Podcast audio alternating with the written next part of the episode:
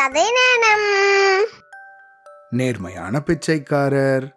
ஒரு மனுஷன் தனக்கு கிடைக்கிற அதிர்ஷ்டத்தை எப்படி பயன்படுத்துறான் அப்படின்னு தெரிஞ்சுக்க மன்னன் ஒருத்தனுக்கு ஆவல் ஏற்பட்டுதான்.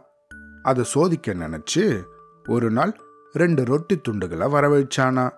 விலை உயர்ந்த வைரக்கற்களை ஒரு ரொட்டி துண்டுல பதுக்கி வச்சானா. அப்புறமா அந்த ரெண்டு ரொட்டிகளையும் தன்னோட பணியாள் ஒருத்தனை கூப்பிட்டு அவன் கையில கொடுத்தானா. இந்த பார் நல்லா கவனமா கேள்.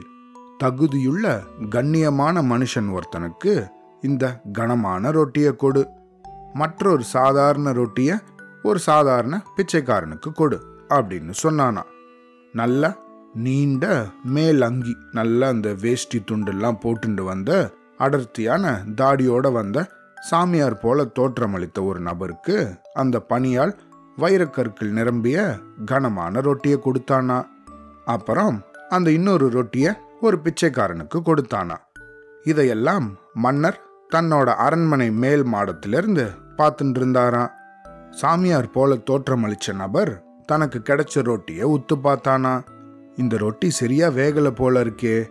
இது சரியா பக்குவப்படாததால தான் கொஞ்சம் கனமா இருக்கு போல இருக்கு அப்படின்னு நினைச்சு தன் பக்கத்துல வந்துட்டு இருந்த அந்த பிச்சைக்காரனை கூப்பிட்டு நண்பா எனக்கு கிடைச்ச ரொட்டி கனமாக இருக்கு. எனக்கு அவ்வளோ பசி இல்லை. அதனால் இதை நீ எடுத்துக்கோ. உன்னோட ரொட்டியை எனக்கு கொடு அப்படின்னு சொன்னானா. உடனே ரெண்டு பேரும் தங்களோட ரொட்டிகளை மாத்திண்டாங்களாம் இதை மேலேருந்து கவனிச்ச மன்னன் ஆஹா என்ன கடவுளோட உள்ளம்? ஒரு தவ யோகிக்கு செல்வம் தேவையில்லாததால வைரக்கற்களுடைய ரொட்டி அவர்கிட்ட தங்காம அந்த ஏழை போயிடுச்சே அப்படின்னு நினைச்சாராம். உடனே அந்த சாமியாரையும் பிச்சைக்காரனையும் பின்தொடரும்படி தன்னுடைய வேலையாட்களுக்கு உத்தரவிட்டாராம். அன்னைக்கு சாயந்தரமே அந்த ரெண்டு பேர் பத்தின தகவல்களும் மன்னருக்கு கிடைச்சுதான் சாமியார் போல தோற்றமளித்தவர் தன் வீட்டுக்கு போனதும் தன்னுடைய தாடியை கழட்டி வச்சாராம். அது பொய் தாடியா சாமியார் போல வேஷம் போட்டிருந்த அவர் ஆசை தீர ரொட்டியை சாப்பிட்டுட்டு அப்புறம் பழையபடி தன்னுடைய தாடியை ஒட்டி வச்சுட்டாராம் சாமியார் வேஷத்துல திருப்பியும் பிச்சை எடுக்க கிளம்பிட்டாராம்.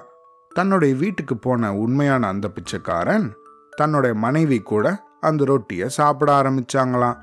அப்படி சாப்பிட ஆரம்பிச்சதும் அதுக்குள்ள இருந்த வைரக்கற்களை பார்த்தானா மகிழ்ச்சியில துள்ளிய அந்த பிச்சைக்காரரோட மனைவி அதை அவங்களே எடுத்துக்கலாம் அப்படின்னு விரும்பின போது அந்த பிச்சைக்காரன் இந்த வைரக்கற்களை கொண்டு கடவுள் என் மனசாட்சியை சோதிக்க பார்க்கிறார். இந்த ரொட்டியை கொடுத்த அரசு பணியாளர்கிட்ட இதை பத்தின உண்மையான விஷயத்த கேட்டு தெரிஞ்சுக்கணும்.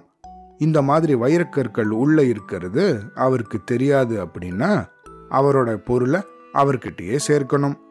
ஆனா தெரிஞ்சே இதை கொடுத்துருக்கார் அப்படின்னா இந்த வைரக்கற்கள் அந்த சாமியாரை தான் சேரணும்.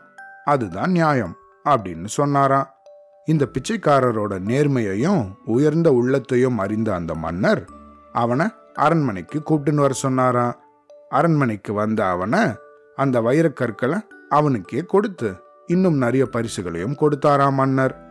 கடவுளோட அருளால வைரக்கற்கள் ஒரு போலிச்சாமியார் கிட்ட போகாம நேர்மையான ஒரு பிச்சைக்காரனை அடைந்ததை நினைச்சு மன்னர் மகிழ்ச்சி அடைஞ்சாராம் பிச்சைக்காரரும் தனக்கு கிடைச்ச அந்த வைரத்தை வித்து அந்த பணத்துல வியாபாரம் செஞ்சு தன் மனைவியோட மகிழ்ச்சியா வாழ்ந்தாராம்.